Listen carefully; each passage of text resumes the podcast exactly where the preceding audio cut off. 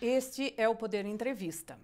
Eu sou Denise Crispim, editora sênior do Poder 360, e vou entrevistar Ignácio Ibanes, embaixador da União Europeia no Brasil. O espanhol Ignácio Ibanes tem 59 anos, é economista e diplomata de carreira. Foi secretário de Estado para Assuntos Exteriores do Ministério de Relações Exteriores e Cooperação da Espanha e serviu como embaixador da Espanha em Moscou em 2017 e 2018. Chegou no Brasil em 2019. Embaixador Ibanes, muito obrigada pela sua presença. Muito obrigado, Denise. É um grande prazer estar com todos vocês hoje. Esta entrevista está sendo gravada no Estúdio do Poder 360, em Brasília, em 11 de maio de 2022. Eu começo essa entrevista perguntando: o acordo de livre comércio do Mercosul com a União Europeia está enterrado? Não, ao contrário. Primeiro é um acordo de associação, é importante. Tem também o componente de livre comércio, mas é um acordo de associação. É uma aposta que a União Europeia e os países do Mercosul estão fazendo para se relacionar de uma forma ainda mais intensa, mirando para, para o futuro. É verdade que temos algumas dificuldades, particularmente no capítulo da sustentabilidade. Precisamos restabelecer a confiança entre os países da União Europeia e os países do Mercosul, no que diz do respeito da sustentabilidade, mas não, o, o acordo está muito eh, vivo e eu acho que com o que estamos vivendo agora eh, no mundo, eh, a União Europeia precisa mais que nunca de realmente de encontrar parceiros confiáveis. E o Mercosul são parceiros confiáveis da União Europeia, já demonstraram no passado e estamos seguros que vamos poder continuar o caminho juntos. Agora, há alguma perspectiva de ratificação pelos Estados europeus desse acordo, é, mesmo com essa questão de sustentabilidade ainda não acertada completamente?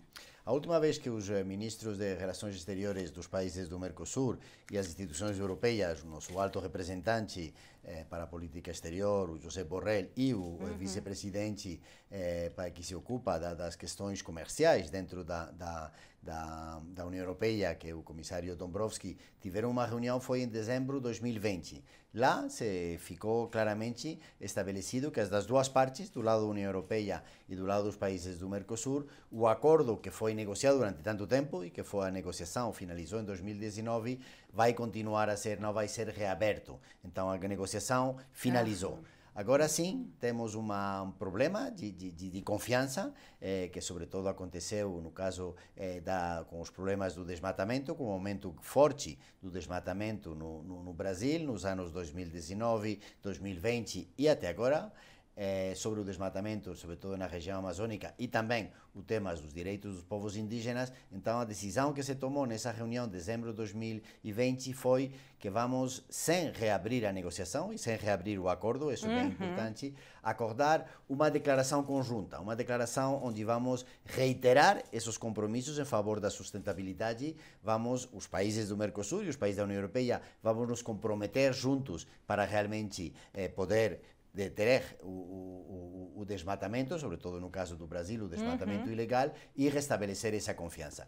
O que temos visto nos últimos tempos do lado do Brasil está indo no bom, no bom caminho, as declarações do presidente Bolsonaro, também eh, a participação do Brasil na COP de Glasgow, na COP 26 para contra as mudanças climáticas e os compromissos que o Brasil adotou eh, voluntariamente e por a sua conta uhum. foi zerar o desmatamento ilegal em 2028. Isso é uma muito boa, é um muito bom sinal eh, do lado brasileiro. O que agora nós eh, estamos à espera é que essa declaração política do, do, do, governo brasileiro se transforme em fatos. E aí é onde ainda não estamos. Essa declaração seria do governo brasileiro de se, compromisso não, ou seria conjunta? Seria conjunta. Né? Num acordo eh, internacional sempre tem que ser, todas as partes têm que estar eh, juntas. Então será uma declaração conjunta dos países do Mercosul e da União Europeia. E quando que sai essa declaração Bom, conjunta? isso temos que a União Europeia ela tem, eh, que, tem que fazer o seu trabalho, tem que finalizar essa declaração e apresentar esse texto. Agora tivemos recentemente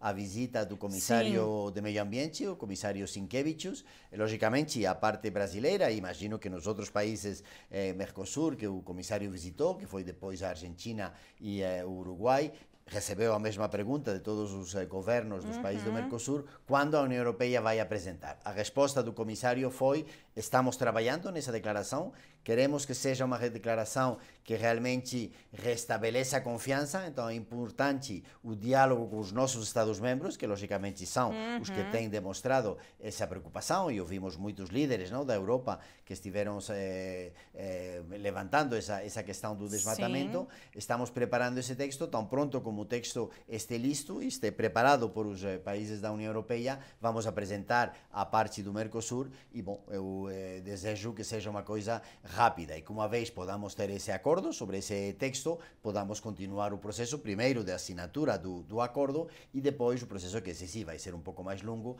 que o processo de ratificação, ratificação. do acordo. Mas assinatura, eh, temos esperanças de poder eh, fechar todas as eh, questões e, em particular, este tema sobre o desmatamento de uma forma rápida. Insisto, as declarações políticas do governo brasileiro estão no bom caminho. O que nos falta ainda é o cumprimento dessas declarações. E, ao contrário, os últimos dados que temos recebido sobre desmatamento não eh, abrem a porta da esperança, porque, ao contrário, ainda temos eh, resultados negativos. Então, temos Sim. que, temos que eh, compatibilizar as declarações com eh, também os eh, fatos, não? o que uhum. está acontecendo no terreno. É, exatamente eh, tivemos os dados do INPE, o Instituto Nacional de Pesquisa Espacial, é, que mostrou que o desmatamento na Amazônia aumentou mil quilômetros quadrados somente em abril. É, o senhor acredita que esse fato em si possa comprometer a negociação interna na União Europeia sobre essa declaração conjunta? Sem dúvida. Se não, se não conseguimos eh, colocar juntos as declarações, que são muito importantes, com os fatos no terreno, não vamos poder convencer nem os Estados-membros, nem ao Parlamento Europeu que as coisas vão mudar no, no Brasil. Então, sim, precisamos esses, essas eh, mudanças. Nessas conversas que o ministro eh, Leite, o ministro Ricardo Leite, da, da de, do, do do, Joaquim Leite, Joaquim eh, do, do é. Meio Ambiente, quando falou com o comissário Sinkevicius, ele indicou que realmente tem colocado a prioridade sobre essa, sobre nessa linha, que tem eh, uma cooperação entre o Ministério do Meio Ambiente e o Ministério de Justiça e Segurança eh, Pública para justamente combater, insistiu, e isso tem toda a razão, que realmente esse desmatamento ilegal é parte também das atividades ilegais de grupos eh, organizados, então temos um Sim. trabalho que se fazer de, de, de, de, de eh, ordem, de, de, colocar realmente a, a polícia e as, e os, as forças de segurança brasileiras nesse combate. Eh, nós continuamos a acreditar no governo que vai fazer esse, esse esforço. Temos, logicamente, também falado com o Ministério de, de eh, Justiça e, Segurança uhum. e vamos ver se os resultados começam a chegar. Mas sim, respondendo à sua pergunta, precisamos que as duas coisas estejam no mesmo nível. Se tenhamos umas declarações que sim, eh, valorizamos positivamente, mas também que no terreno as coisas comecem a mudar e com mudar de uma forma uhum. rápida. Mas uhum. acho que isso não é uma petição somente da comunidade internacional. Eu estou eh, vindo como a, a empresa brasileira, por exemplo, os três grandes bancos fizeram uma declaração conjunta eh, sobre os temas da Amazônia,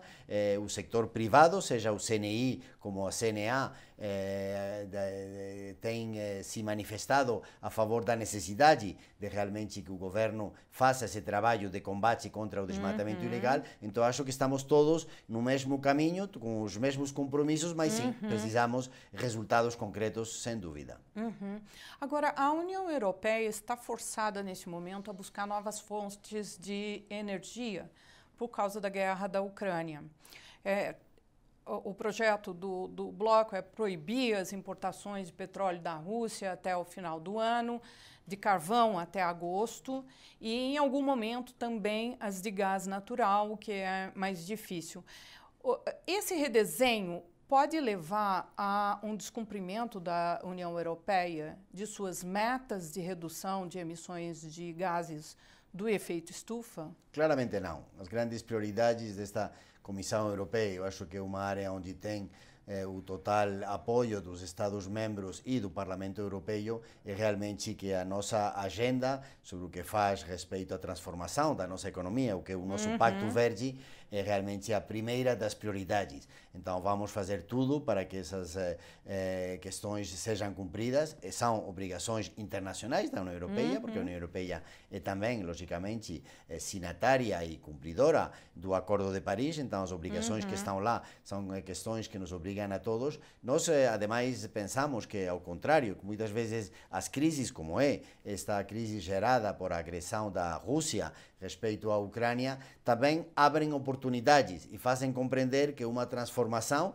que é verdade que tinha que tomar um certo tempo, ainda tem uma razão mais de se acelerar. Neste caso, sobretudo, no que faz eh, relação com a dependência. Nós, eh, a União Europeia eh, tem, eh, e os seus líderes têm já falado muito disso, tínhamos uma situação de grande dependência que continuamos a ter respeito da, da, da Rússia. Isso não teria sido uma complicação se a Rússia tinha se comportado como um parceiro confiável, mas não, a Rússia demonstrou que não é um parceiro confiável, que é um parceiro que infringe, sendo como é um membro permanente do Conselho uhum. da Segurança, infringe uma coisa tão importante como é a Carta das Nações Unidas, está violando princípios tão importantes como são os princípios da independência e da soberania nacional, neste caso da, da Ucrânia. Então, se incumpre uma coisa tão importante como é a própria Carta, você não pode acreditar num parceiro que no futuro pode voltar a cumprir. Então, sim, há uma vontade da União Europeia de fazer essa transição de uma forma acelerada e realmente reduzir uhum. eh, a, a, dependência energética da, da Rússia. Estamos ajudando a União Europeia a todos os Estados-membros, não todos os Estados-membros têm a mesma uhum. eh, conexão, vamos dizer, respeito da Rússia. Por exemplo, o país que eu melhor conheço, que é a Espanha, não tem uma importação de produtos energéticos da, da Rússia, ao contrário, sua importação vem muito mais de outros países do mundo, ao contrário, a outros países Sim. que estão mais próximos. Então, a solidariedade europeia vai funcionar e vamos tentar de buscar uma eh, conexão uma eh, dependência, eh, uma relação com outros países do mundo. E lá entram países como, por exemplo, eh, o Brasil, que tem capacidade de eh, produzir eh, recursos energéticos para a União Europeia e que pode se convertir em um eh, ainda maior parceiro mirando para o futuro, seja uhum. em energias eh, eh, que, que, já estamos a usar, como pode ser o petróleo ou o gás, mas também pensando já em energias do futuro, como uhum. pode ser, por exemplo, o hidrogênio, o hidrogênio verde em particular, não? que o Brasil uhum. tem um grande potencial. Então, uhum. estas insisto, uma crise gerada por Rússia vai nos eh, abrir possibilidades de buscar alternativas e manter o nosso rumo, que o nosso rumo claramente é em favor da transformação da nossa economia. E achamos que esse eh, desafio que, que as eh, mudanças climáticas nos eh, colocam a nós, a União Europeia, são colocadas para todos os países. Então, todos temos que fazer o nosso trabalho de casa e a União Europeia uhum. vai responder, sem dúvida, e estamos fazendo tudo possível para uhum. poder cumprir os nossos objetivos. Uhum.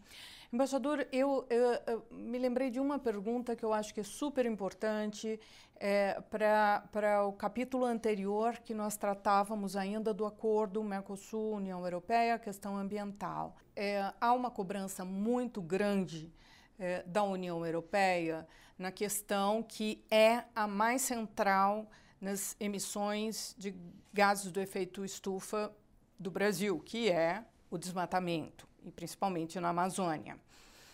Mas até que ponto é, é, países da União Europeia se valem disso para escamotear o que eles realmente desejam, que é não abrir nem um pouco o seu mercado agrícola para o Mercosul? Eu diria para o conjunto da União Europeia, é claro que não, porque realmente para nós essa eh, demanda que fazemos ao Brasil não, não é uma demanda baseada em interesses protecionistas, sino é por a convicção que temos de que todos temos que trabalhar justamente no cumprimento das nossas obrigações com tá. o Acordo de Paris. Quando você mira, por exemplo, a economia eh, europeia, você vê que a sua matriz energética, a nossa matriz energética, não é verde. Então está claro que a União Europeia tem que fazer um grandíssimo esforço, estamos uhum. fazendo, para transformar a nossa eh, sector energético em geral. Uhum. Ao contrário, se você mira o Brasil, você vê que o Brasil tem uma matriz energética que já é muito verde e ainda estão a melhorando porque estão investindo eh, nas áreas dos, eh, das, eh, dos recursos eh, renováveis. Mas, ao contrário, se você mira do lado do desmatamento, você vê que lá tem o grande problema. Então, eu diria que a convicção europeia não é uma convicção protecionista. Que existe protecionismo? Claro que sim. Existe protecionismo na Europa, existe protecionismo nos países do, do e cada um dos grupos que vamos dizer que defendem os seus próprios interesses podem usar no momento do debate esses argumentos. Mas eu insisto, se você mira o conjunto da União Europeia, realmente são eh, grupos limitados, nem, eh, nem, eu diria que seriam países, sino que são grupos de interesses que têm aqui e lá, em todos os lugares há, que podem usar o eh, argumentário a favor eh, da eh, sustentabilidade em contra eh, dos, eh, ou defendendo os seus interesses para a proteção. Mas a convicção europeia realmente é já uma convicção, e se você está a acompanhar, como você, eu sei que você está fazendo, acompanhando o debate na Europa, está vendo como no Parlamento Europeu uma das mensagens muito claras é que com esta situação de crise que temos na Europa, uhum. realmente há uma necessidade de reforçar os acordos de associação da União Europeia com muitos países no mundo e muito particularmente aqueles acordos eh, que são com países parceiros tão importantes como é o caso do Mercosul. Então, eu acho que agora o mandato, a, a, recomendação a, que com força o Parlamento Europeu está fazendo a Comissão Europeia finalize. E no caso da América Latina temos vários acordos que estão, eh, muitos deles são processos de renovação de acordos, pode ser o uhum. caso do México, o caso uhum. do Chile, mas também o caso dos países do Mercosul e há uma, realmente uma vontade de eh, afirmar essa ideia de que estamos à procura, porque agora precisamos ainda mais que no passado uhum. eh, acordos eh, com eh, parceiros confiáveis. Insisto, uhum. o Brasil é, o, com, os, com os Estados Unidos, o principal fornecedor de produtos alimentários para o mercado europeu. Isso vai continuar, com o acordo vai ainda se desenvolver. O Brasil pode continuar a ser um grandíssimo eh, parceiro em áreas novas, como por exemplo pode ser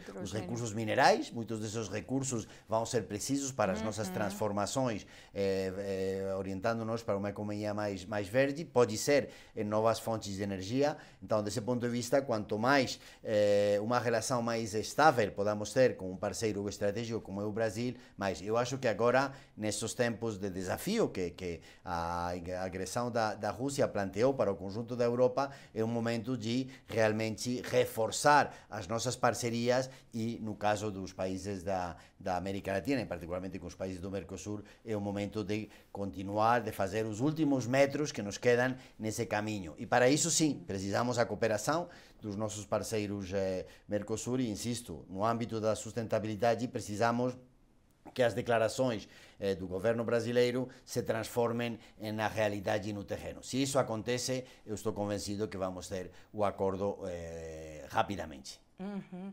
Agora, a, a Europa enfrenta uma situação econômica muito desfavorável, e particularmente desde o início da guerra da Ucrânia.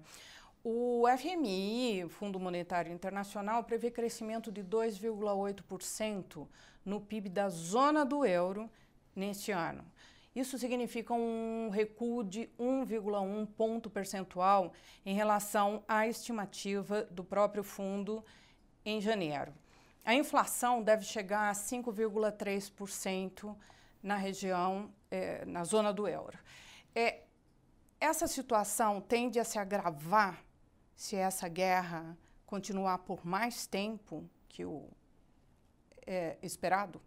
Bom, primeiro, a primeira preocupação, vamos dizer, da, da União Europeia eh, não chega nem sequer à economia. Quanto mais dure a guerra, mais sofrimento, mais eh, eh, agressão, respeito. Então, a primeira prioridade é acabar a guerra, porque eh, nós teríamos gostado de não repetir as guerras na, na Europa. Então, a primeira prioridade eu diria que não está no âmbito econômico, está muito mais no âmbito político. Primeiro, de expressar a solidariedade da União Europeia com a Ucrânia, essa é uma mensagem que estamos dando de forma repetida e contínua, uhum. e isso é muito, muito importante, e realmente de admiração também uhum. para a Ucrânia e para os ucranianos de como estão sabendo defender eh, o seu país, a, a, independência do seu país, a liberdade do seu eh, povo, realmente uma grande admiração. Eu diria a segunda das, das eh, prioridades é também colocar eh, o, a carga da, da, desta, desta agressão eh, na Rússia.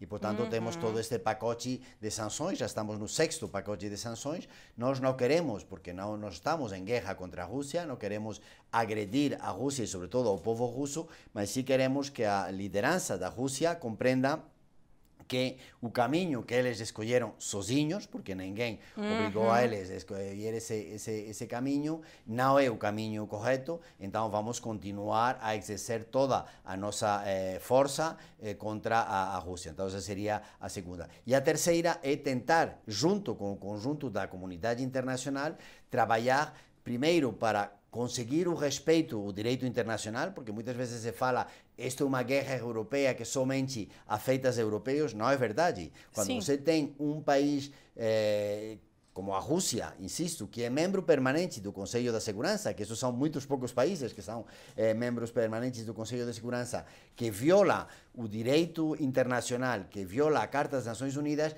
é muito importante, e agora estamos conseguindo isso, que a comunidade internacional, na sua grandíssima maioria, esteja votando, seja no Conselho da Segurança, onde a Rússia tem o veto, mas conseguimos várias uhum. votações contra a Rússia na Assembleia Geral, com os votos realmente muito eh, impressionantes em, uhum. em, resultado de números, seja no Conselho de, de, de, de, Direitos Humanos. Então, essa solidariedade internacional tem que se manter. Nós lá temos uma, um diálogo eh, muito positivo com o Brasil, tenho que dizer. O Brasil, que agora, ademais, é membro eh, não permanente uhum. do Conselho de Segurança, tem uma responsabilidade ainda mais importante que temos todos os países durante este conflito e o Brasil está respondendo de uma forma muito positiva. Eh, cada vez que tivemos uma questão eh, levantada no Conselho de Segurança, votou eh, com a grande maioria e também com os países da União Europeia. Quando tivemos discussões na Assembleia Geral, também o Brasil voltou a estar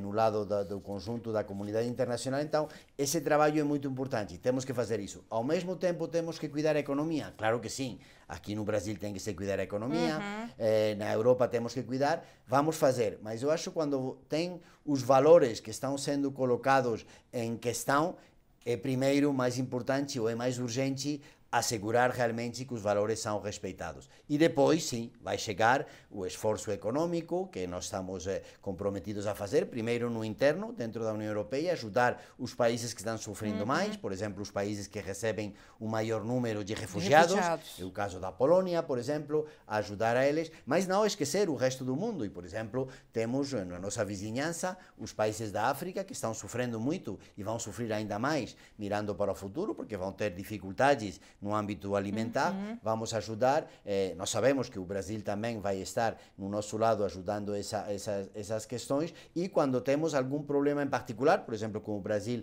temos discutido do tema eh, dos eh, fertilizantes, que pode ser um desafio para o futuro, uhum. tentar encontrar entre todos nós, eh, com essa solidariedade internacional, encontrar soluções, como estamos tentando encontrar na Europa, com o caso da energia, vamos buscando vias alternativas, outros uhum. provedores que possam chegar de outros lugares, então trabalhar juntos e não deixar, vamos dizer, que o poder exercido como a forma que tem sido exercido por Rússia pode ser aceito por o risco que podemos ter do ponto de vista econômico. Porque isso seria, se aceitamos essa regra, seria a regra do mais forte. E realmente, se algo ha evolucionado a comunidade internacional, com todos os anos que temos, particularmente depois da terrível guerra mundial, não? que estamos agora justamente Sim. celebrando um aniversário disso, é realmente compreender que temos que estabelecer umas regras internacionais que obriguem tanto aos grandes como aos pequenos. E isso é a Carta das Nações Unidas, isso é o que queremos fazer nas Nações Unidas e isso é o que a Rússia tem uhum. violado de uma forma tão clara. Uhum. Mas eu gostaria de saber, embaixador, se a União Europeia falhou em dialogar com Moscou antes do dia 24 de fevereiro, quando se deu a invasão da Rússia à Ucrânia. Há um meia-culpa a se fazer no caso de Bruxelas? Não no caso de não no caso de não negociar, de não discutir. Se você mira os dias anteriores à, à declaração, primeiro de reconhecimento dos territórios eh, por parte da Rússia e depois tá. a agressão da Rússia, você vê como eh, a grandíssima maioria dos líderes viajaram, muitos deles para a Rússia, falaram com, o presidente eh, Putin e tentaram de encontrar todas as fórmulas eh, ao respeito. Então, eu só insisto que não, não há uma meia-culpa aqui. Se há, logicamente, a vontade de eh, pensar como poderíamos fazer as coisas melhores, mas eu acho que é importante também reconhecer o papel de cada um. Nós temos, é verdade, na União Europeia criamos, eh, depois da Segunda Guerra Mundial, criamos a, a OTAN, a nossa Sim. organização, que é uma organização de defesa, eh, não uma, uma organização de ataque, ao contrário que outras organizações. Por que se cria a OTAN? A OTAN se cria em um momento de conflito internacional com um risco, claro, que, que foi demonstrado por várias ações da parte, nessa época, da União Soviética. Então, os países eh, do mundo livre eh, decidem se juntar conjuntamente também europeus e com os Estados Unidos e com outros países do eh, mundo para se proteger. Essa aliança tem se desenvolvido, mas tem que ser desenvolvido sempre como uma aliança defensiva, se proteger no caso do ataque. E realmente tem um artigo que é muito importante, que é o artigo que diz quando uma parte da OTAN é atacado, o conjunto da, uhum. da, da, da OTAN é atacado, mas é uma, organização defensiva. É verdade que muitos países que depois, que antes eram no passado parte, vamos dizer, da zona de influência da União Soviética, que é um conceito da zona de influência, um conceito bastante antigo, porque realmente Sim. estamos nos remontando há muito tempo. Então, muitos desses países que deixaram de estar nessa zona de influência pensaram que a melhor proteção frente à Rússia era justamente se juntar à OTAN. Uhum. Quando você agora mira o caso da Ucrânia, você se pensa do lado dos países bálticos, você pensa que os países bálticos fizeram errado se juntando à OTAN quando você vê o que a Rússia está fazendo com a Ucrânia? Então, o que temos que compreender é que eh, a decisão de cada um desses países individualmente de se juntar à, à, organização, à OTAN, não foi a OTAN que chamou eles, vocês têm que chegar. Foram eles que tentaram eh, de buscar fórmulas de poder se manter. Temos o caso da eh, Suécia e da, e da, da Finlândia. Finlândia. Não são membros da OTAN e agora, nesta situação, na própria população, não digo o governo, porque o governo tem que tomar a decisão, mas a própria população da Suécia e da Finlândia, países que não tinham essa vontade, agora com o risco que está então, eu acho que sempre é bom, no caso da agressão e do agredido, compreender por que o agredido reage, ou reage algumas vezes antes de ser agredido e não culpar a ele. O que tem que ser culpado sempre é o país que toma a decisão. Então, se miramos o, o, o passado recente da Rússia, e como uhum. você falou, eu fui embaixador lá na, na, na, na Rússia, você vê que não somente agora, agora estamos nesse momento álgido dessa agressão a respeito à Ucrânia.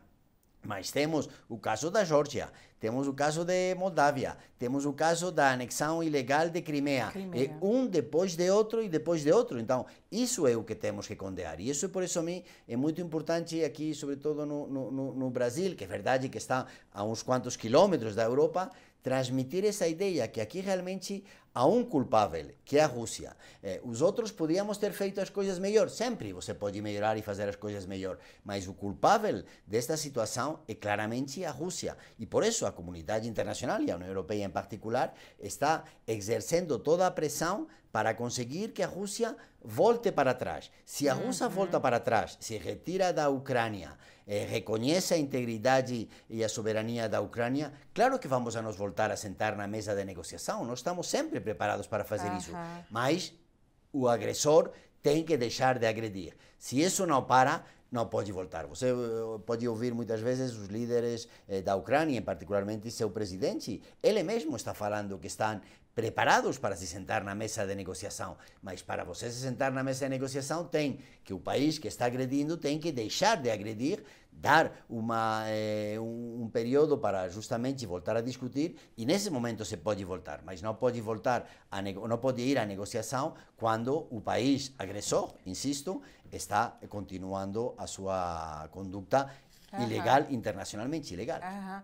Agora, há alguns uh, especialistas, inclusive as autoridades, principalmente nos Estados Unidos, que uh, avaliam ter havido um avanço da OTAN em direção a leste e que isso gradualmente passou a Moscou a, a, impressão de que estava sob ameaça. Esse é um discurso que o, o presidente da Rússia também usa, Vladimir Putin. É, e digamos que isso, é, é, é num contexto de a Ucrânia buscar é, se tornar membro da, da OTAN e também membro da União Europeia, é, teria o forçado a, a, tomar essa atitude extrema que é a de invadir e, e promover a guerra. É, Está equivocado esse, esse raciocínio? Desde o início que você começa a falar, a, a, a, OTAN se expandiu. Não, a OTAN não se expandiu. O que é os países que eh, tinham a ameaça, eles sentiam a ameaça que chegava do lado russo, fizeram uma opção. Uma opção soberana e, e que, que, tem que ser tá. respeitada. Eles disseram, onde eu quero fazer a minha aliança mirando para o futuro? Primeiro, os países que decidiram ser parte da União Europeia fizeram uma opção, uma opção que é uma opção política eh, de, em favor da democracia, uma opção econômica que é em favor de economias de livre mercado, uma opção de sociedade, umas sociedades abertas. Então, eles fizeram essa opção e levaram a eles a pedir primeiro a adesão para a União Europeia e depois ser membros da União Europeia. Então, uhum. essa é uma vontade que ninguém pode discutir. É como se eu poderia ter colocar em dúvida que o Brasil quer ser membro do Mercosul.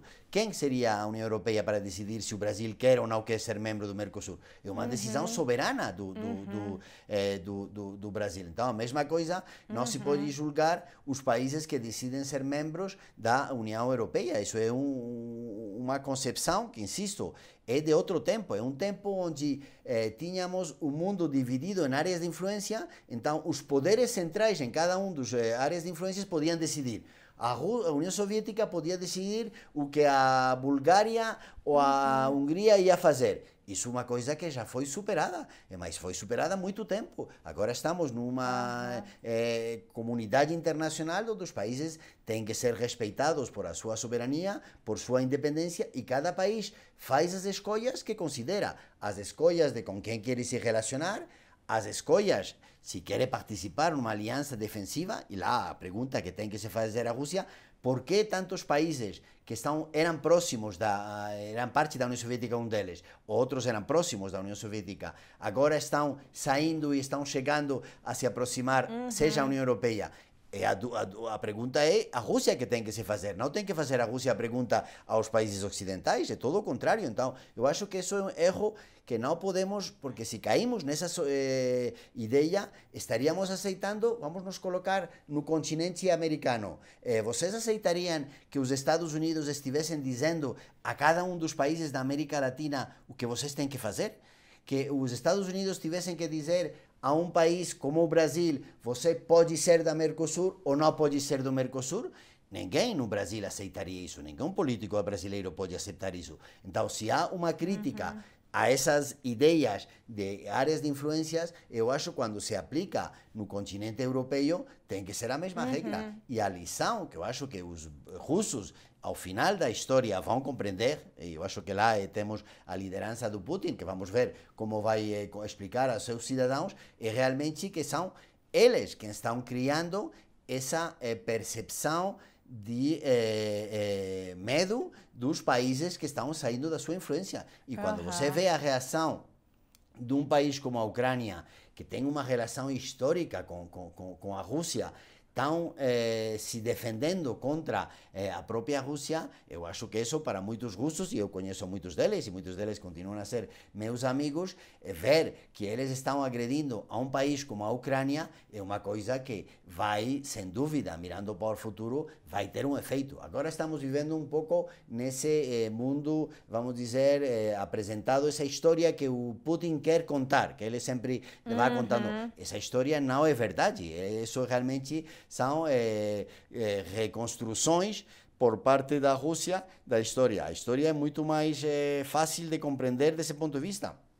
Os ucranianos livremente, depois de várias eleições, fizeram uma série de opções eles querem estar mais próximos da União Europeia e é legítimo eles uhum. escolher essa opção. Que nós, como os países ocidentais, temos que ter em conta as eh, preocupações da Rússia e explicar a eles, sem dúvida. Mas o que a resposta frente a essas eh, eh, preocupações seja a agressão a um país independente e soberano, uhum. isso não pode ser aceito uhum. nem por a União Europeia, nem eu considero que nem por todo o conjunto da comunidade internacional e os recentes votos uhum. na Assembleia Geral são é, muito significativos. A Rússia está ficando cada vez que se vota com um grupo quatro ou cinco países que apoiam a eles. Um deles é a Bielorrússia, que ademais é um agressor junto a eles, a Ucrânia, e os outros países que vamos ver não são países eh, que têm essa entidade eh, uhum. que podem ser reconhecidos, mas a grande maioria dos países estão votando a favor da Ucrânia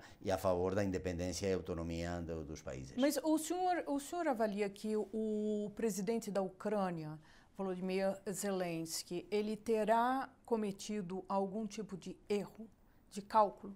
Como disse, por exemplo, o ex-presidente Luiz Inácio Lula da Silva, que é pré-candidato do PT ao, à presidência da República. Eu acho, não sou quem para, para fazer eh, avaliações não, de declarações de, de, líderes políticos brasileiros, mas eu diria que eu me sinto muito mais reconhecido com eh, grandíssimo apoio que o presidente da, da Ucrânia está tendo eh, no conjunto da comunidade internacional. Você vê os líderes da União Europeia estão visitando ele, ele está participando em debates no parlamentos eh, de muitos países da União Europeia uhum. e está tendo um apoio, eu diria, unânime de todas as forças políticas, uhum. reconhecendo a sua valentia, a sua capacidade de liderança, como está resistindo essa coisa. Então, eu diria que do nosso lado, do lado dos países da União Europeia, temos uma grandíssima admiração admiração por ele, uma uhum. admiração por o povo eh, ucraniano que ele está a representar desse ponto de vista. Ele está confrontando um agressor de uma potência militar muitíssimo mais forte uhum. que ele e está sabendo resistir com a, a força da convicção e com a, a, o seu trabalho e com a solidariedade internacional que, que, por sorte, está recebendo tanto dos países da União Europeia como dos países eh, eh, do mundo inteiro, por exemplo, os Estados Unidos, o Canadá uhum. e muitos outros países. Então, não, eu diria que eh, nós temos uma grande eh, valorização do que ele está a fazer eh, e como ele está confrontando uma situação. E ele, ademais, é um líder também elegido por, eh, por, por os, os, próprios ucranianos. Isso, sem dúvida, dá uma legitimidade uhum. para ele.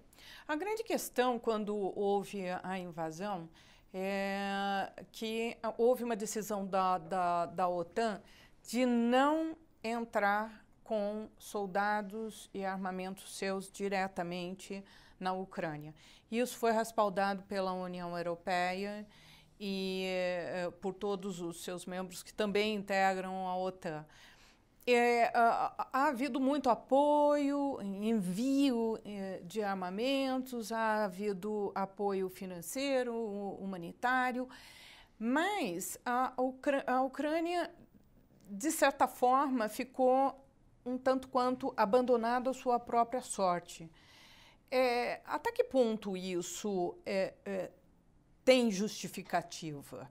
É, qual que seria o cenário que a União Europeia eh, os cenários com os quais trabalhava para impedir que a própria União Europeia estivesse presente ali para conter as tropas russas e, eh, e para forçá-las a recuar para território russo. A União Europeia e, a OTAN em geral, eh, nós eh, manifestamos muitas vezes, não, nós não queremos eh, iniciar uma guerra contra a Rússia. Eh, aquí no, nos, no somos que estamos actuando, somos nós estamos eh, tentando ajudar a um país que é um parceiro da União Europeia, como é a Ucrânia, que está sendo agredido. O fato de, eh, seja a OTAN ou seja alguns dos países da União Europeia, colocar tropas no conflito seria uma agravação de umas dimensões uhum. difíceis de imaginar uhum. eh, sobre o conflito. Então, desse ponto de vista, não há nenhuma vontade de entrar na guerra. O sim que, o que sim que há é uma determinação de apoiar o país que está sendo agredido e desse ponto de vista a União Europeia e os países sim. da OTAN estão fazendo um esforço que eu diria é, é, é único que não tivemos feito no, no passado de apoio eh, com eh, eh, equipamentos e apoio técnico também para a, a, as Forças Armadas ucranianas. Mas nós não queremos, que não queremos porque nós não queríamos nem o início desta guerra, ainda menos vamos querer uma situação que vai eh, se eh, provocar umas reações em cadeias muito mais perigosas. Então, nós sabemos bem quais são os limites das nossas ações, uhum. mas, eh, não, e por esse ponto de vista, não há nenhuma vontade, seja do, da União Europeia, seja da, dos, eh, da, da, da, OTAN, de entrar dentro do conflito, porque não é isso que nós queremos. Mas sim, expressar, não somente expressar, mas demonstrar a nossa solidariedade e todo o nosso apoio. Estamos fazendo todo o que podemos para ajudar a Ucrânia a se defender. Uhum. E é importante que se, seja uhum. esse elemento, a se defender de uma agressão de um país eh, como é a Rússia. Uhum. Agora, qual é o desfecho imaginado neste momento por Bruxelas para essa guerra? Há, há, algum tipo de expectativa em eh, até, até que momento isso eh, ainda continua?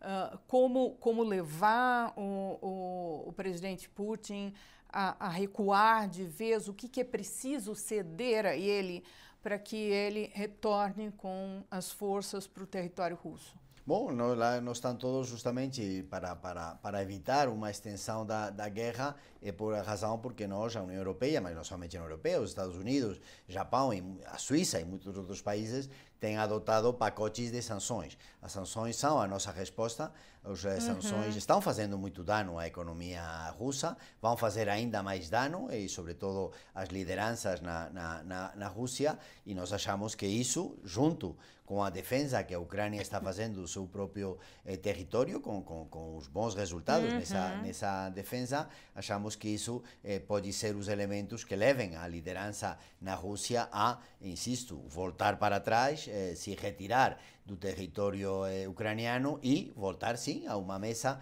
de negociação, de discussão, que nós estamos perfeitamente preparados para ajudar e para participar. então, eu diria que a resposta é solidariedade com a Ucrânia para poder se defender e o pacote de sanções. Insisto, muitas vezes se fala eh, na imprensa ou em outros lugares com grandes expertos as sanções não têm efeitos. Isso não é verdade. Se você mira um, um caso tão recente como é das sanções contra o Irão eh, para eh, respeito do seu programa nuclear, uhum. é verdade que depois tivemos a retirada dos Estados Unidos, mas quando toda a comunidade internacional, sobretudo o grupo dos países que lideraram, Sim. Fizeram um pacote forte de sanções, Aí, uh, Irã se sentou na mesa de negociação, coisa que não queriam fazer antes, e aceitaram uma certa Sim. de condições. Então, as sanções têm efeito, as sanções, logicamente, são limitadas, as sanções buscam sempre um objetivo limitado, não, não são sanções que querem eh, punir ao povo russo, por exemplo, na sua eh, conjunto, como não queríamos punir ao povo eh, de, de, de, de, Irã, mas, mas se ponem como resultado, mas é. o efeito direito que querem marcar é a liderança se sentar, a liderança compreender. E insisto, no caso da, do, do Irã, teve resultados, porque o Irã se sentou na mesa de negociação uhum. e esperamos que no caso da Rússia poder ter resultados. E eu acho que, que, que, que, temos que continuar e, logicamente, como insisto, já estamos no sexto pacote, então estamos tentando buscar todas as fórmulas e poderíamos chegar, como você falava antes, a ir cada vez mais reduzindo a nossa dependência e, por lo tanto, criando maior dificuldades. E junto a isso, insisto, sempre é muito importante manter o frente internacional unido, que realmente não eh, se eh, produzem eh, divisões dentro da, união, da, da, do, da uhum. comunidade internacional e por isso trabalhamos com os nossos parceiros e o Brasil é um bom exemplo uhum. desse trabalho que estamos a fazer. O senhor mencionou eh, a Finlândia e a Suécia, são dois países muito próximos da Rússia e que acabaram de eh, pedir acesso à OTAN. O senhor acha que essa iniciativa pode eh, levar a uma reação ainda mais acentuada, ainda mais agressiva de Moscou, não só contra esses países, mas contra outros integrantes da União Europeia também? Eu acho que, que a mensagem que, que a Rússia tem que compreender é que quanto mais agressiva ela é em seu comportamento e quanto mais agrede a diferentes países vizinhos de, de, de, da, da Rússia, o conjunto dos países que têm vizinhança com a Rússia ficam preocupados. Então buscam saídas. Então as saídas, às vezes, podem ser que, insisto, uma população como era a população da Finlândia ou da Suécia, que ficavam bem satisfeitas com a sua membre ser membros da União Europeia, porque se são membros da uhum. Europeia, eh, mas não membros da, da OTAN, começam Sim. a se colocar a pergunta: é bom para a Finlândia ficar fora se temos uma ameaça? Por que se cria a OTAN? A OTAN não se cria eh, por uma vontade de ir contra a, União Soviética. A OTAN se cria por uma reação quando os países de, de, de, do, do, do bloco ocidental começam a ver que a atitude da União Soviética com países eh, da, que eles falavam da sua região, como podia, ser a Hungria ou podia ser outros uh -huh. países, estavam sobre, sobre eh, tinham uma ameaça. Então lá se cria uma defesa, uma aliança que é uma aliança defensiva. Isso é muito importante. Uh -huh. Nunca a OTAN fez nenhuma ação agressiva contra nenhuma região do mundo. É sempre uma organização defensiva. Quando o o, algum eh, agressor, neste caso poderia ser a Rússia, ataca quando a OTAN pode começar em funcionamento. Então, a lição para a Rússia é dizer: quanto mais agressivo eu sou, seja com Geórgia, seja com Moldávia, seja com a Ucrânia, o efeito que você provoca em possíveis parceiros de vocês são cada vez mais longe de você. Então, a dúvida que eles têm que ter é, não é que a OTAN fez, não, que eu Rússia estou fazendo no uhum. âmbito internacional. E desse ponto de vista, uhum. eu acho que a pergunta e a, ou a resposta que temos que encontrar é ao contrário. Se a Rússia se volta um parceiro confiável e que respeite os outros, nós tínhamos, no caso da, da OTAN, tínhamos criado há já um certo tempo um conselho eh, OTAN-Rússia. Por que se criava esse conselho? Uhum. Justamente para que a Rússia pudesse ter toda a informação do que a OTAN estava a fazer e justamente não ter que criar essa desconfiança. Quem deixa esse conselho não é a OTAN que manda a Rússia fora do conselho, é a Rússia quem vai embora. Uhum. Então, essas são as coisas onde eu acho que é preciso fazer uma análise mais profundo, que uhum. não é feito às vezes por os meios de comunicação, eh, sobre o tema de por que estamos na situação onde estamos. A situação onde estamos é a origem, é a, a, a ação agressiva da Rússia respeito aos seus vizinhos. Uhum. E isso faz que muitos desses vizinhos vão buscar alguma proteção, vamos dizer, de uma aliança defensiva, como é o caso da OTAN. E você mira os uhum. países que foram parte da OTAN mais recentemente, e curiosamente são muitos desses países que têm um temor, que eu acho que agora é claramente justificável, respeito do comportamento da, da Rússia. Uhum. Agora, há temor de que a Rússia venha se valer de seu arsenal nuclear contra a Europa. E nesse mesmo caminho, a, a ideia que foi lançada pelo presidente da França, Emmanuel Macron, de eh, se criar uma, digamos, OTAN exclusivamente europeia, ela pode ter um maior impulso justamente sob essa ameaça nuclear?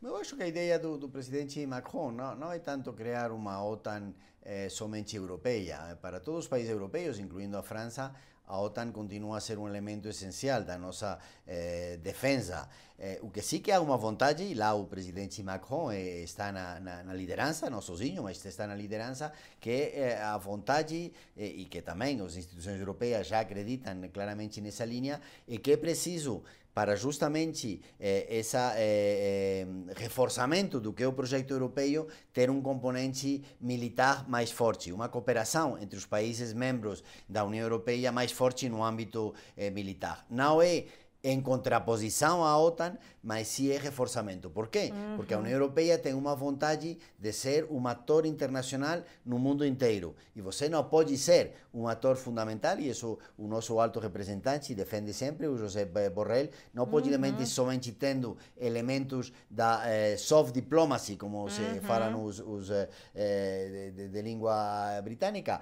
mas eh, realmente uma, uma, diploma, uma diplomacia também de fortaleza. E essa diplomacia de fortaleza somente você pode ter se o bloco europeu, como tal, tem uma defesa eh, própria. E isso são esforços que já estamos fazendo. Adoptamos recentemente o que nós eh, falamos do Compass, eh, que é um pouco a, a, direção que queremos marcar, onde vamos fazer cada vez mais eh, trabalhos conjuntos dentro da própria União Europeia, seja uhum. no âmbito eh, da eh, produção de armamentos, o tema de investir juntamente no desenvolvimento das nossas forças armadas, um trabalho cada vez mais conjunto das nossas Forças Armadas e lá sim o presidente francês, que ademais agora tem a, a presidência do Conselho da, da União Europeia, tem insistido que isso vai ser uma linha de trabalho e lá, logicamente, as instituições europeias, o alto representante, mas também a presidenta da Comissão, já tem expressado o pleno apoio das instituições para continuar. Então, não, insisto, não é contraposição,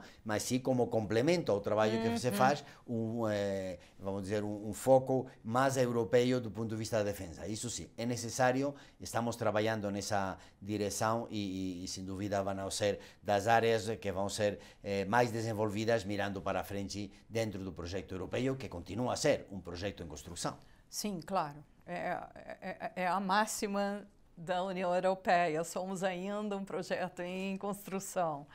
Mas, é, embaixador, eu gostaria de saber, o senhor mencionou a parceria no Brasil, como as conversas têm fluído sobre essa questão é, da guerra na Ucrânia, o, o, o voto é, de condenação do Brasil à Rússia no Conselho de Segurança, na Assembleia Geral das Nações Unidas. Mas a União Europeia também faz uma pressão muito grande para que o Brasil é, também se valha de sanções contra a Rússia. É, historicamente, o Brasil sempre foi contra a aplicação de sanções e isso prevaleceu é, é, sempre uh, nos fóruns internacionais. É, por que é tão necessário o Brasil entrar nesse esforço de, de, de sanções? E isso, o, o, fato do Brasil não resistir a isso é, pode gerar algo é, é, contrário aos seus próprios interesses?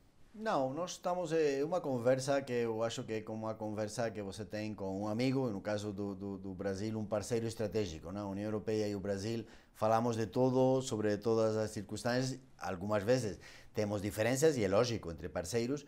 Então, no âmbito da, da, da, do, do, conflito, da agressão da, da Rússia, a primeira, eh, eu diria, a primeira linha de trabalho uhum. que, que, que, foi estabelecida é realmente compreender bem a posição do outro. Nós uhum. compreender a posição do, do Brasil e o Brasil poder sempre compreender a posição da União Europeia poder decidir em que áreas podemos trabalhar juntos, e são muitas, eu diria que são a maioria das, das áreas, e ao contrário, quando existem divergências, é respeitar ao outro. Nós não estamos fazendo uma pressão, eu diria, eh, grande sobre o Brasil a respeito das sanções. Nós estamos explicando... Mas alguma pressão lá. Bom, eu acho que mais, mais bem que uma pressão é uma, um tentar é, convencer. Você tem que convencer é, aos amigos também, não? Quando você acha que os amigos é, poderiam fazer um pouco mais do que você queria. Para nós, sim, para nós é muito importante ter o Brasil junto a nós, insisto. sem dúvida, o Brasil é um parceiro importante, um actor muito importante na comunidade internacional. O Brasil, por exemplo, é membro dos BRICS, onde estão por exemplo, com a, com a Rússia, mas também com países eh, democráticos como é a Índia, mas também estão lá com a China e com a Sudáfrica. Então, nós sabemos que essa eh, questão para o Brasil é importante, então, por isso, ainda o diálogo com o Brasil é mais importante. Eu não diria que estamos exercendo uma pressão, eu diria que estamos eh, de, tentando convencer ao Brasil a se juntar. Nós pensamos que quanto mais países estemos nessa linha de exercer essa pressão sobre a Rússia, mais rapidamente podemos ter resultados. E você me falava quanto vai durar a guerra, então nós achamos quanto mais eh, parceiros estemos no mesmo lado exercendo uma pressão sobre a Rússia, mais rapidamente vamos obter resultados. Já tivemos grandes êxitos, eu diria. Eh, temos eh, um bloco de países onde estão eh, os países da União Europeia, muitos outros países europeus. Eu mencionei a Suíça, mas não somente a Suíça. Temos países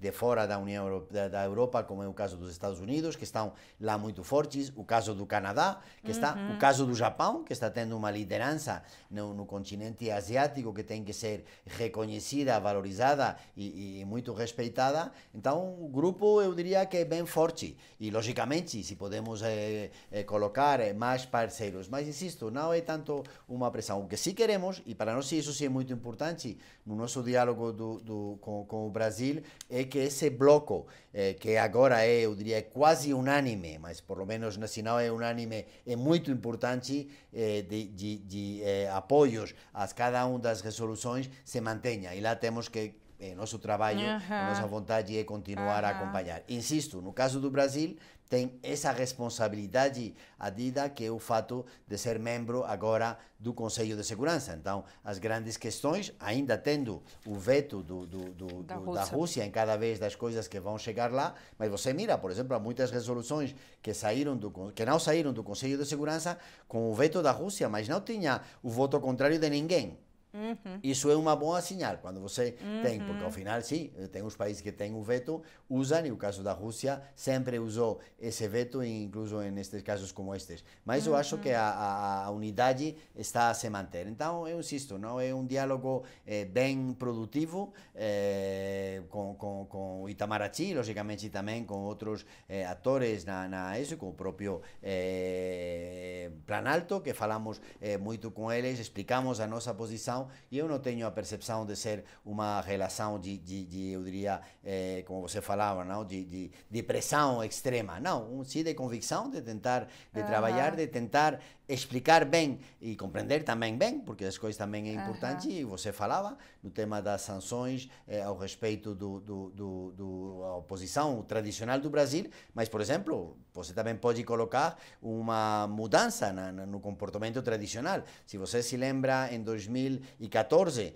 eh, eu não estava aqui no Brasil, mas estava em postos de responsabilidade na Espanha, me lembro que tivemos uma resolução da Assembleia Geral contra a agressão já da Rússia contra a, a, a Ucrânia quando foi a anexão a ilegal da Crimea.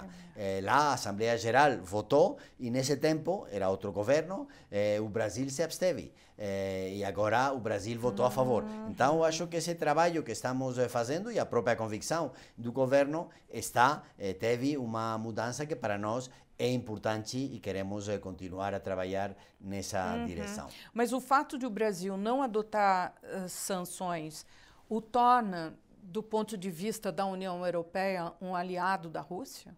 Não, não, não, não, porque nós não temos, não, isso seria eh, se tivesse começando a ter votos eh, contra, o que se uhum. perdemos, eu diria, é um argumento mais para estar eh, trabalhando junto ao uhum. Brasil ao respeito eh, dessas eh, questões, mas não, não, não, não, é, não é um uhum. aliado. O que sim é muito importante, e isso você falava antes de outros líderes, eh, sejam eh, que estejam no governo ou na oposição, o que para nós sim é muito importante é que no discurso dos políticos eh, em geral, tenham realmente uma eh, eh, respeito por, por, por, por a realidade. Eh, depois cada um pode ter as suas opiniões, isso é parte dos uhum. debates democráticos em todos os países, faltaria.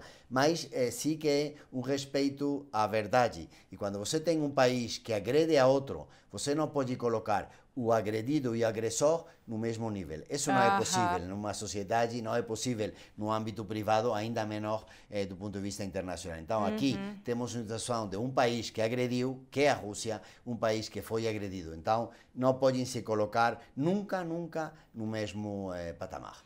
Tá, é interessante isso, porque eu acho que isso é um recado para alguns setores políticos aqui no Brasil é, é, é, que têm uma visão um pouco diferente. Agora, é, o senhor mencionou várias vezes o Conselho de Segurança, o papel do Conselho nesse conflito. E uh, o, que, o que nós vemos, pelo menos essa percepção, é que esta guerra, uma vez mais, eh, provou a ineficácia do Conselho de Segurança da, das Nações Unidas ao tratar de um conflito deflagrado por um de seus integrantes plenos. Né? Já houve o episódio em 2003 dos Estados Unidos invadirem o Iraque junto com aliados, sem ter nenhuma autorização do Conselho de Segurança para fazer isso. Houve a ocupação da Crimeia, como o senhor mencionou, em 2014, que foi outro caso. Todos esses, enfim, por mais que se tentasse fazer um esforço para aprovar uma resolução de condenação a esses países, o que a gente sempre viu é que os próprios agressores tinham o poder de veto e o usaram. O que eu quero saber é, é não, não está na hora de se levar realmente com seriedade a proposta de reformar o Conselho de Segurança da ONU, de é, acabar com o poder de veto, de incluir novos membros que sejam representativos de outras regiões, é, para que a própria ONU tenha mais força, tenha, uma, uma, uma uh, tenha mais eficácia na atuação em conflitos que envolvem grandes potências? Há um debate que já é de longa data, eu diria quase desde o início não, de, de, desta estrutura que tem o atual Conselho de Segurança e o trabalho dentro da, da, do trabalho da responsabilidade entre o Conselho de Segurança e a Assembleia Geral. Eu acho que essa sim é uma questão que está aberta, é, que logicamente, uhum. é, do ponto de vista da União Europeia, estamos é, sempre preparados para uma discussão sobre como as instituições multilaterais e as Nações Unidas é a melhor exemplo disso, podem melhorar o seu trabalho. É verdade que isso tem que se estudar, como também a representação regional, como você falava, a, a, a, a, Carta das Nações Unidas foi feita já há muitos anos e, logicamente, a evolução do mundo eh, mudou muito e temos que, que nos adaptar a uma nova realidade. Sem dúvida, para isso, precisamos consensos dentro da, da, da, da, das próprias eh, Nações Unidas e vai ser um debate mirando para,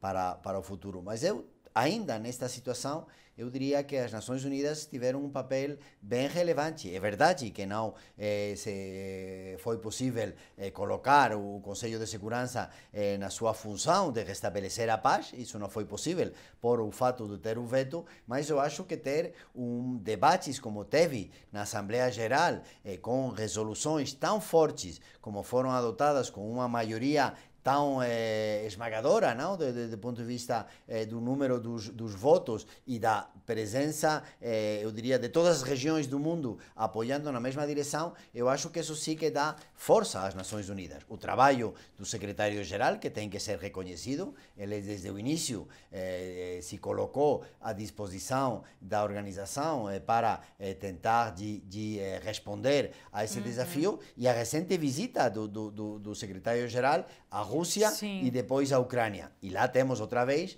eu acho que nessa parte é um bom exemplo justamente do comportamento da Rússia, que estando o secretário-geral eh, na Ucrânia, perto de onde ele estava, foi atacado por as tropas russas. Então, que melhor demonstração de que a Rússia está violando todos os princípios, uhum. Eh, uhum. eu diria que são a base da nossa. Então, insisto, sim, temos que continuar a reformar a, as nossas Nações Unidas, que esse é uma, um desafio, temos que reformar, sem dúvida, o Conselho de Segurança, mas eu não diria que esta é uma demonstração mais da inefetividade. Eu, ao contrário, diria que muitos órgãos das Nações Unidas, uhum. em órgãos como, por exemplo, o Conselho de Direitos Humanos, se tomaram decisões bem importantes a respeito da Rússia. Então, eu acho que o mecanismo multilateral continua a funcionar. E isso é um pouco a mensagem que temos que ter todos, eu acho que na nossa mente, que a forma de resolver os conflitos não pode ser o forte atacando o débil. Tem que ser sempre a negociação, a discussão, uhum. buscar fórmulas. E isso, o caso da União Europeia, estamos sempre preparados. Sabemos que o caso do Brasil é um ótimo exemplo que tem na sua história demonstrado que foi capaz de resolver muitíssimos conflitos internacionais com vizinhos eh, sem à, à, à guerra. Então, desse ponto de vista, eu acho que essa é a lição que temos que aprender. Então, sim, reforma sem dúvida, mas as instituições estão a funcionar e, sobretudo, eu acho que para países. Eh, vamos dizer que não são os grandes países do mundo, a lição eh, aprendida para todos nós é que a melhor defesa é a defesa coletiva. A melhor defesa para um país eh, que quer manter a sua independência e a sua eh, soberania é justamente se basear na Carta das Nações Unidas e na solidariedade do conjunto da comunidade a proteger a isso. E que se conseguimos manter essa defesa eh, de, desses princípios no respeito do caso da Ucrânia, eu acho que a Rússia vai estar obrigada, ao final, de mudar o seu comportamento e buscar fórmulas de saída para esta crise que, insisto, uhum. eles mesmos foram o que geraram. Embaixador, o senhor serviu na Embaixada da Espanha em Moscou 2017 e 2018, né, pouco antes de vir para o Brasil. E uh, o que eu gostaria era que o senhor me falasse de suas impressões sobre Vladimir Putin. Ele é um líder influenciado por, por esses ideólogos todos que estão é, é, é, divulgando e propagando ideias de um nacionalismo russo é, numa linha ultraconservadora, ou é, é, as ações dele são dadas pela própria vontade dele. Enfim, como que a gente consegue é, entender a cabeça de Vladimir Putin?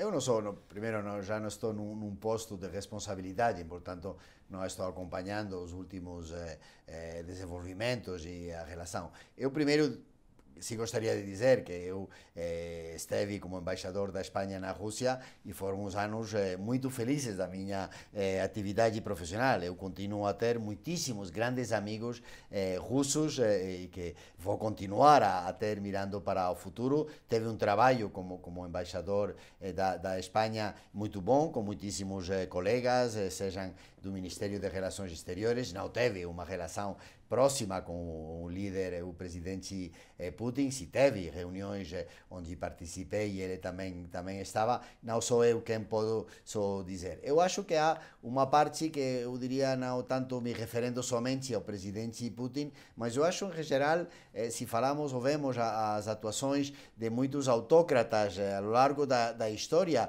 você tem muitas pessoas que chegam ao poder, vamos dizer, que chegam com um apoio popular muito importante, que fazem reformas dentro do seu país que são muito bem avaliadas por a sua população e, portanto, eh, ganham o respeito da sua eh, população e podem continuar eh, sendo líderes do seu país, mas também esse sistema, e por isso os países que defendemos a democracia gostamos das mudanças, as pessoas que ficam tempo demais em um posto eh, de, de grande poder, ao final também terminam se fechando um pouco a, a, ao resto da, da sociedade, da própria sociedade em primeiro lugar, mas também da sociedade internacional. Insisto, eu não faço avaliação do, do, do presidente Putin, mas vemos no, na história como muitos autócratas terminam fazendo isso. E ao final, o que eles consideram que é a realidade terminam pensando que essa realidade que todos podemos compartilhar com eles, mas é a sua realidade. É verdade uhum. que as pessoas que estão no seu círculo mais próximo falam com eles e sempre dizem